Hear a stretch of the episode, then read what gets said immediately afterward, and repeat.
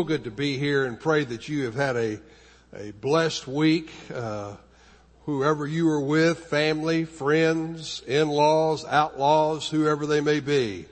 And you've shared in that time, and just the time of rejoicing together. Well, we're kind of in the middle, aren't we?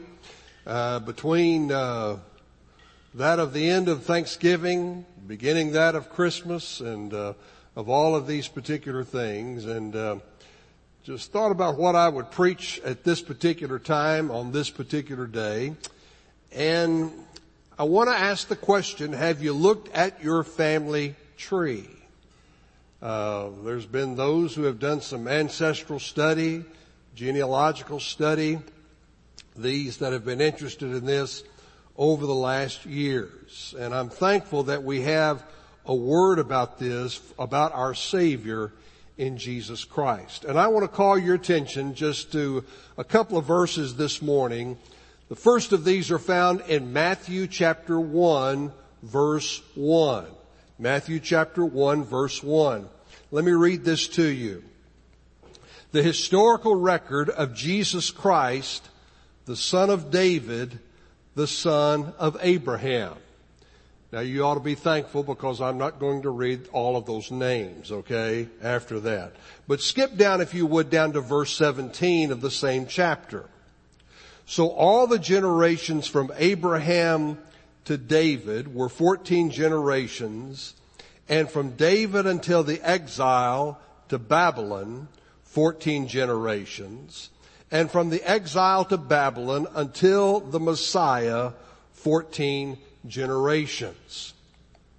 Let me call your attention to one more verse. If you want to look at it, if you can, it's found in Luke's gospel, Luke chapter 3, verse 23. The Bible says, Luke says, that as he began his ministry, Jesus was about 30 years old and was thought to be, supposed to be, the son of Joseph, son of Heli. Have you ever given much thought to your ancestry or the roots of your family? Back several years ago, the country song artist, writer, I think he's got a place up in Branson now and through the years, but his name is Ray Stevens. He wrote this particular song, and the lyrics went this way. And if you know anything about Ray Stevens, you can know a little bit about his songs. But he said this: many, many years ago, when I was 23, I was married to a widow who was pretty as could be. Now, the widow had a grown-up daughter who had hair of red. My father fell in love with her, and soon they two were wed. Now, this made my dad my son-in-law and really changed my life, for now my daughter was my mother, 'cause she was my father's wife. And to complicate the matter, even though it brought me joy, I soon became the father of a bouncing baby boy. Now, my little baby then became a brother-in-law to Dad, and so became my uncle, though it made me very sad. For if he were my uncle, then that also made him brother of the widow's grown-up daughter, who, of course, was my stepmother. Father's wife then had a son who kept them on the run, and he became my grandchild, for he was my daughter's son. My wife is now my mother's mother, and it makes me blue because although she is my wife, she's my grandmother too. Now, if my wife is my grandmother, then I'm her grandchild, and every time I think of it, it nearly drives me wild, because now I have become the strangest case you ever saw. As husband of my grandmother, I am my own grandpa. Well, chances are, if you're typical of most people, you or someone in your family has done some sort of genealogical research, ancestry research, maybe during these past 5, 10, 15, 20 years or so. But to the Jews of Bible times, genealogies were extremely important. Interest in such matters went beyond the realm of curiosity, recreation, meeting psychological needs, or even consideration of family identity and religious solidarity. Now, there were four reasons that accurate and complete genealogies were so critical to the ancient Jews. I think they're on the screen, and there are these four main reasons of why they were important. Number one was this: ancestry determined one's claim on land based on the original tribal allocation of the land of Palestine. Now, you remember that when the Israelites first settled in the Promised Land, that God divided the land into parcels for each tribe. This is what we read, especially in the middle and the latter part of the book of Joshua, as God divided up that land to those 12 tribes. Another reason ancestry was so important was this, is that ancestry determined claims to the right of inheritance. That is that if a person claimed that he had a right to property, servants, an estate, crops, or other material possessions, the validity of such claims was determined by the genealogies of those involved. We see this especially when we come to the book of Ruth, and especially with the dealings with Boaz, and there in Ruth chapter 3 and chapter 4. Ancestry allowed for the transfer of property. A third major reason why ancestry was so important is that ancestry in Israel established the basis of taxation. That when Mary and Joseph went to be taxed there in Luke chapter 2, they traveled to Bethlehem because that was the hometown of David, and they were of the house and line of David. Now, Joseph and Mary loved God. They loved the Scripture. They surely knew what the prophets wrote concerning the Messiah's relationship to the line of David. And Mary and Joseph made the journey to receive their tax assessment. A fourth and final reason why ancestry was so important is that ancestry in any claim to the priesthood, any claim to royalty, had to be verified by genealogy. Tucked away in the book of Ezra, in Ezra chapter 2 and verses 61 through 63, there are a number of men that are excluded from the priesthood when the records did not verify their claims. So any claim to be king and ultimately Messiah would be rejected if the one making the assertion could not prove that he had the direct lineage from the great King David himself. In the kingdom ruled by God, with its legal statutes outlined in Scripture, led by God, we know that genealogies were very critical. And so that is why the Jews, why they kept such careful, accurate genealogical records. The genealogies of Jesus Christ in Matthew and in Luke reflect those characteristics. The writer's use of such records demonstrate not only that the Holy Spirit guided them, but also that they had access to actual, verifiable public records that prove the true and accurate genealogy of the Lord Jesus. Jesus' genealogy makes a crucial contribution to his credentials as Messiah. If he is to be verified as the King, King David, David's greater son who will rule, yes, then he must have Davidic lineage. Now, Matthew included his genealogy at the first part of his chronological account of the life of Jesus. That's what you have in those first 17 verses as Matthew begins his gospel. But when you come to Luke, by contrast, Luke waited until the end of the third chapter of the gospel to include the genealogy of Jesus. And he placed Jesus' genealogy between the account of Jesus' baptism and then his temptation as a key element of establishing the Messiah's credentials. Now, there are some differences here, and I want us to look at this, okay? One is to look at the differences in the lists that you find here. The two genealogies, that one in Matthew, that one in Luke, take direct chronological views of Jesus' family tree. Now, you go back some time and you study it this week in your own time of Bible study, but you'll find that Luke, he goes from the present to the past. He begins with Jesus' grandfather, going all the way back to Adam, to God the Father himself. Matthew approaches matters in the opposite fashion. He goes from the past to the present, starting with Abraham and ending with Jesus. Now, here are two separate but equally inspired and valid versions of the genealogy of our Lord Jesus. Now look at these differences here. One is that we see different elements.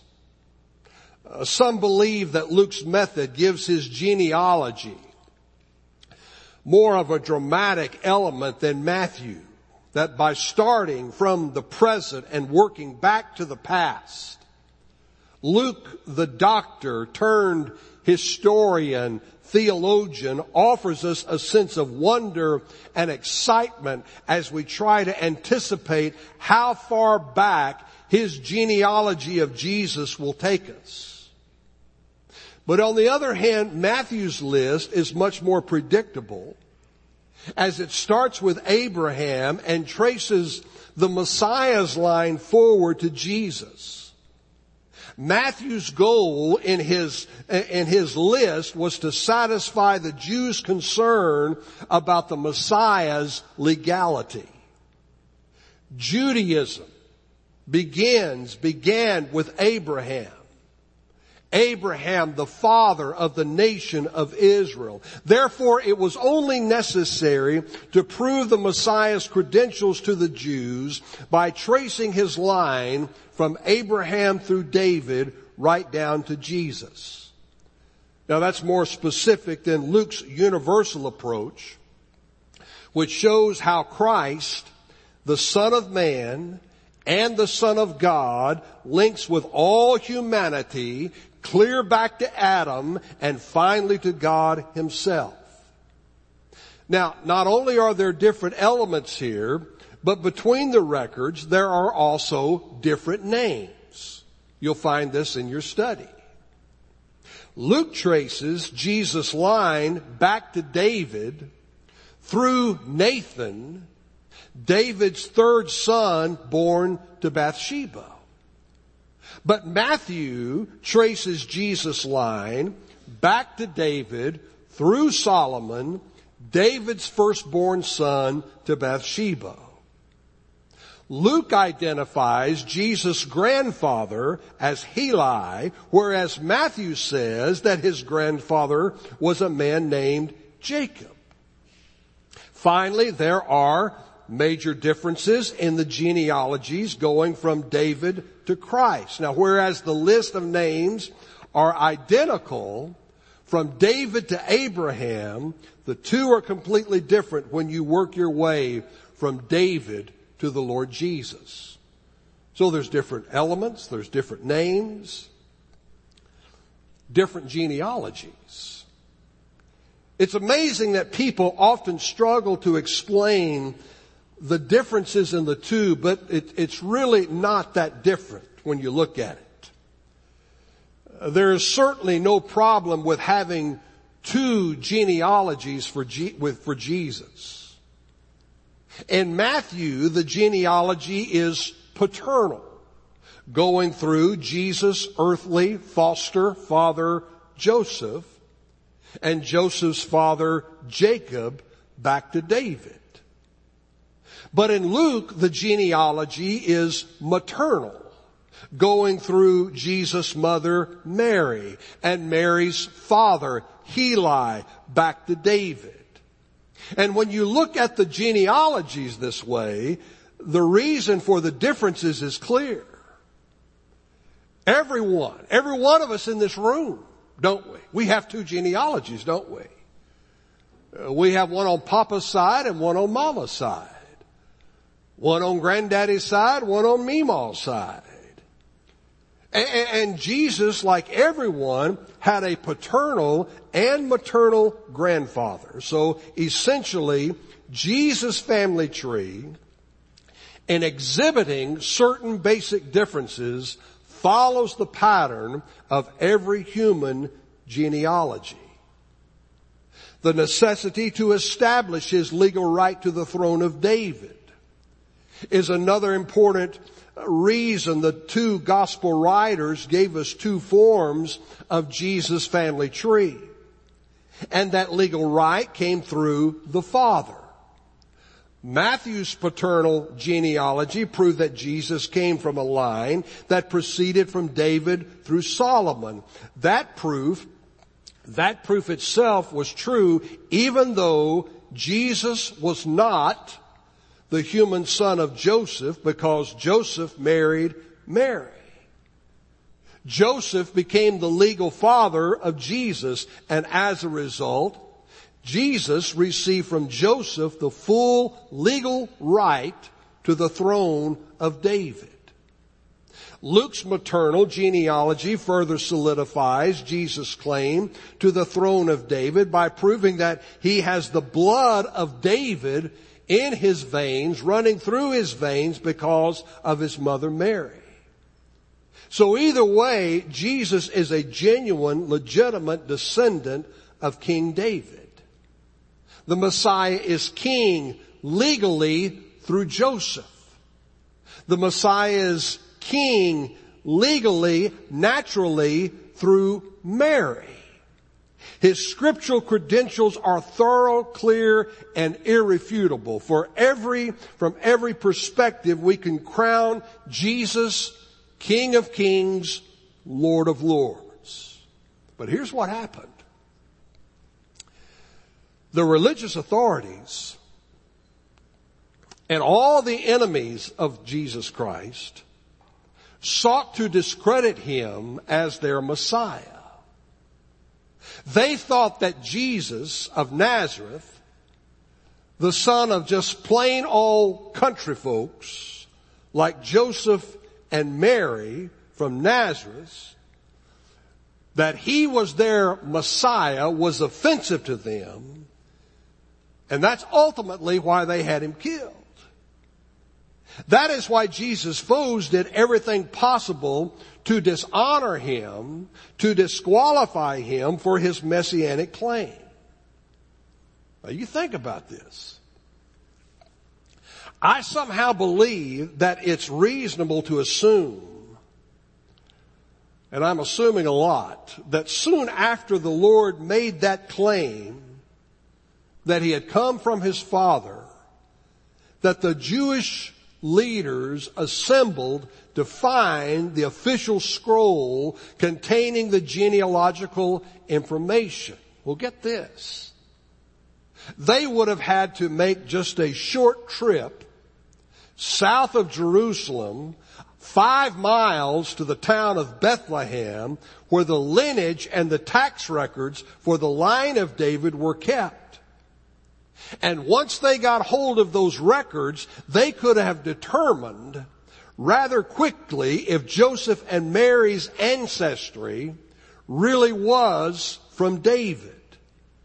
And discovering that Jesus didn't actually belong to the lines of David would have been all that the enemies needed to discredit him as Messiah. And even though Jesus did miracles, he preached, he taught, he claimed to be sent from the Father, discovering that he was not an ancestor of David would have been enough to disprove his messianic claim. And yet, I don't know about you, but it's always striking to me, that a study in the New Testament, a study of the New Testament, does not one time report anyone claiming that Jesus didn't come from David. I mean, as much as Jesus' enemies may have wanted to make his ancestry an issue, they never did. That's because the record supported his claim to be the son of David. So there was never an official denial that Jesus was from the line of David. In fact, when it came right down to it, that when Jesus comes to that final week of the Passion Week, that here is what the crowds proclaim during the Passover season, what we know to be Palm Sunday, just before his death, when he made his triumphal entry into Jerusalem, that Matthew chapter 21 verse 9 says that the crowds proclaim, "Hosanna to the Son of David. Blessed is he who comes in the name of the Lord. Hosanna in the highest." That there was no denying our Lord's rightful ancestry and position of highest honor. Now, think about this. There are the distinctive features also. We've looked at the differences in the list, but think about the distinctive features.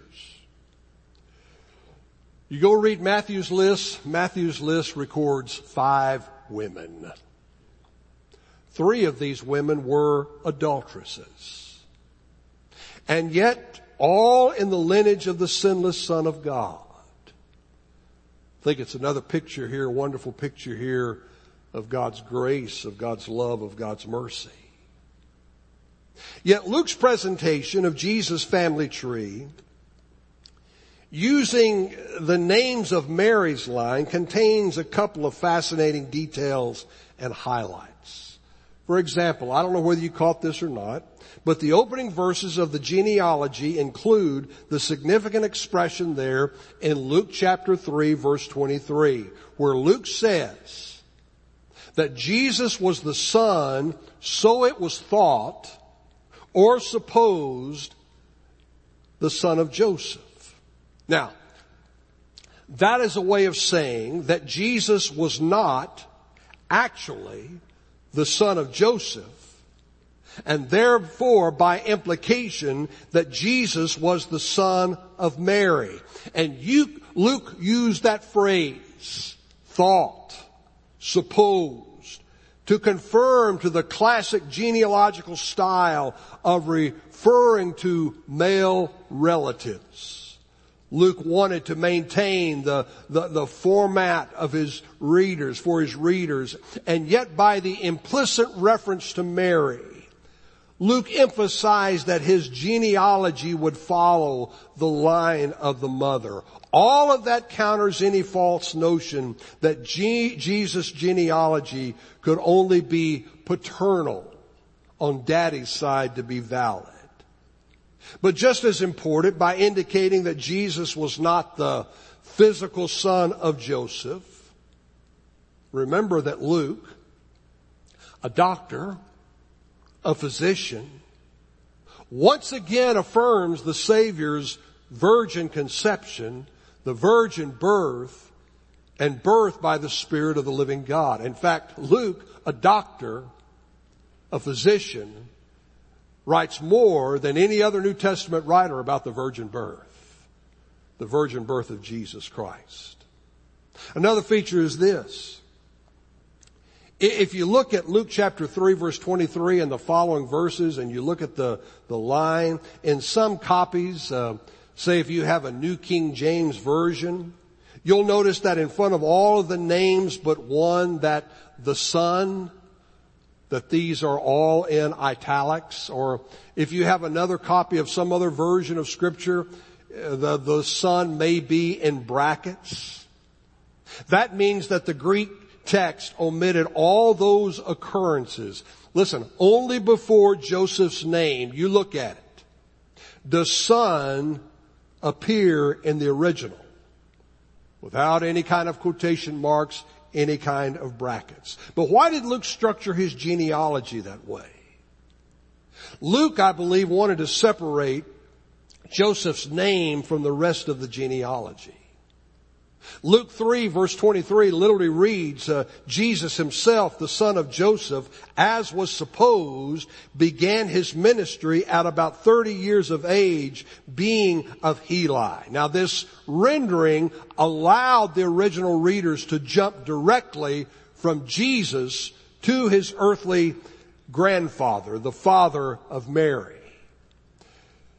Luke maintained the classic male names only format to the genealogy and still underscored that the genealogy was Mary's. Now, by now, tryptophan has kicked in, okay? Some of you are sitting there with a glazed look over your eyes, all right, with all of this information this morning.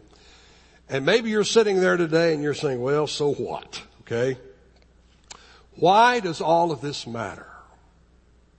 Well, the answer is very, very simple. And this is the thesis, the main part of this entire message.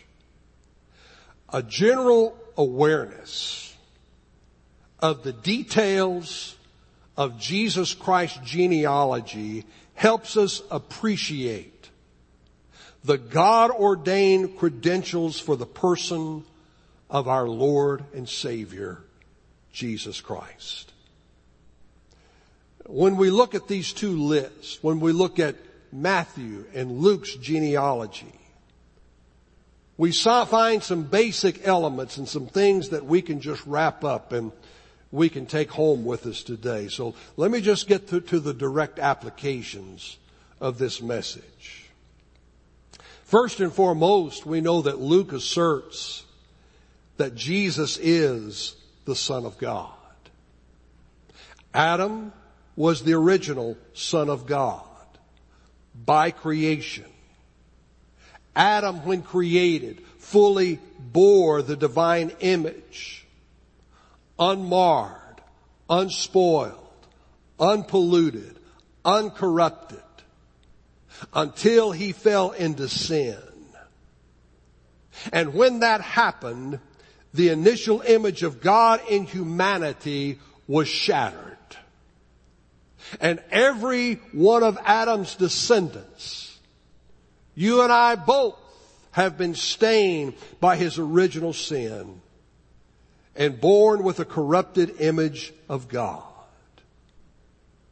But Jesus Christ, virgin born, Jesus came into the world fully pleasing to God as the kind of man Adam once was. Sinless, bearing an absolutely perfect image of the Father, obeying his will in every respect. And as God said there at the baptism of Jesus Christ, that God said, "You are my son," God said, "whom I love. With you I am well pleased."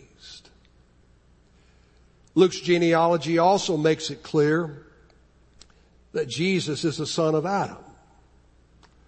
While on earth, Jesus was fully human, and just like his followers, we know that he was tempted, troubled, persecuted, hated, subjected to all the normal difficulties of life.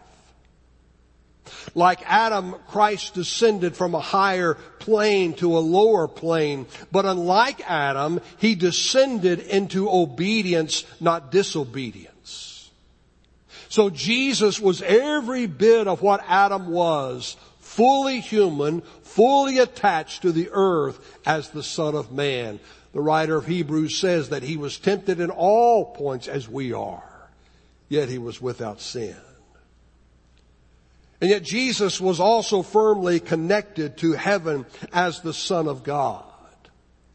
Luke affirms that Jesus in his incarnation at the same time, fully God, fully man, that the Word became flesh and dwelt among us. The Son of God as to his eternal deity, the son of Adam, as to his humanity. Luke's genealogy, Matthew's genealogy attest to a third truth about the person of Jesus Christ. Jesus is the son of Abraham. That is, he was and is the promised seed.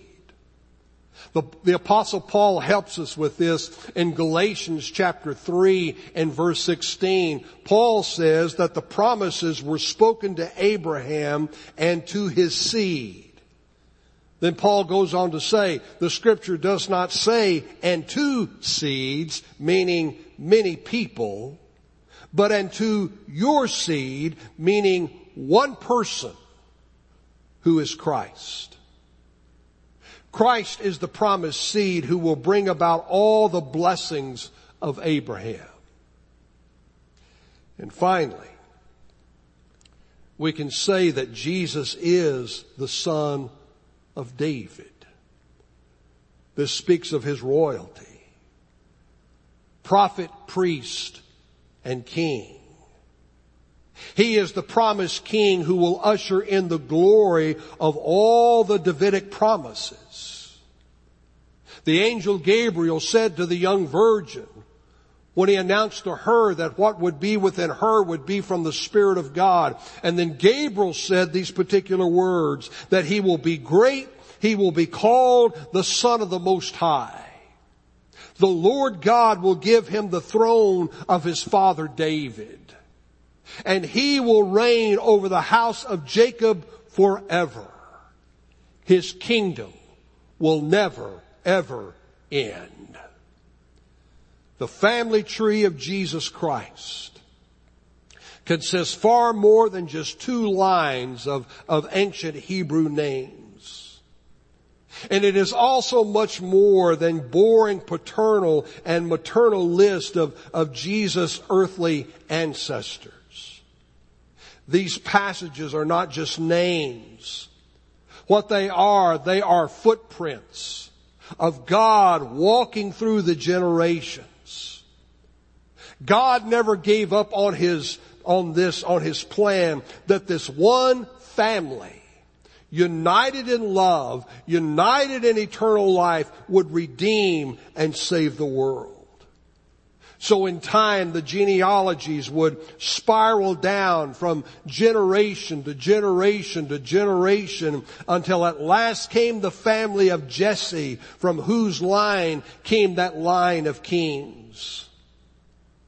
And then one day,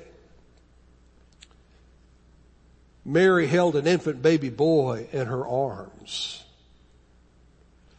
And from this child would come the completed plan of God.